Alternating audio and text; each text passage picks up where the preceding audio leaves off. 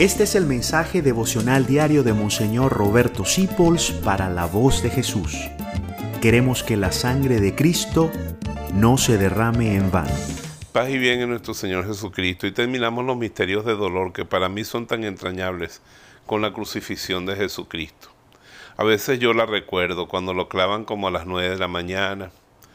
Al mediodía se vuelve el sol tinieblas y empiezo a escuchar sus palabras mujer, ahí tienes a tu hijo, tengo sed, esta tarde estarás conmigo en el paraíso, todo está cumplido, medito sus palabras, contemplo su dolor y su agonía, pero sobre todo en este misterio se lo ofrezco al Padre.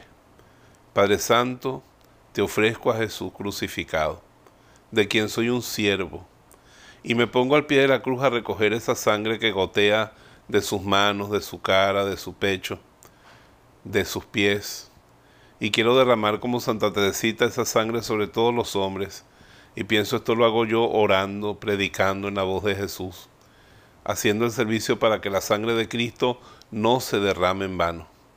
Y me quedo contemplando tanto amor, y no hay palabras. Tiene que venir la poesía a ayudarme, y recuerdo mis poesías que me sé sobre la cruz esa que dice en plenitud de vida y de sendero dio el paso hacia la muerte porque él quiso, miren de par en par el paraíso, abierto por la fuerza de un cordero.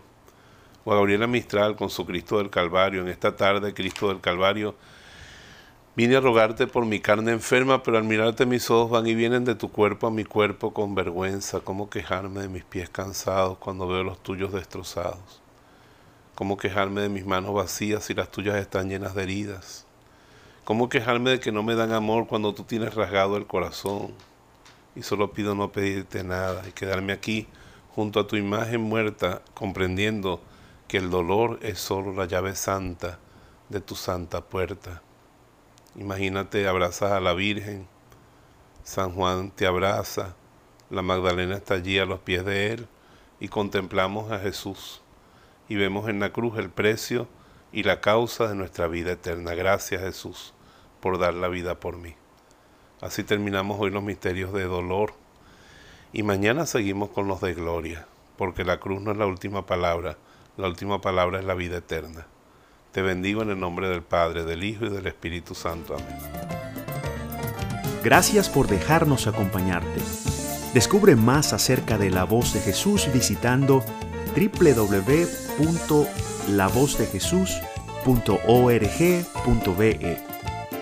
Dios te bendiga rica y abundantemente.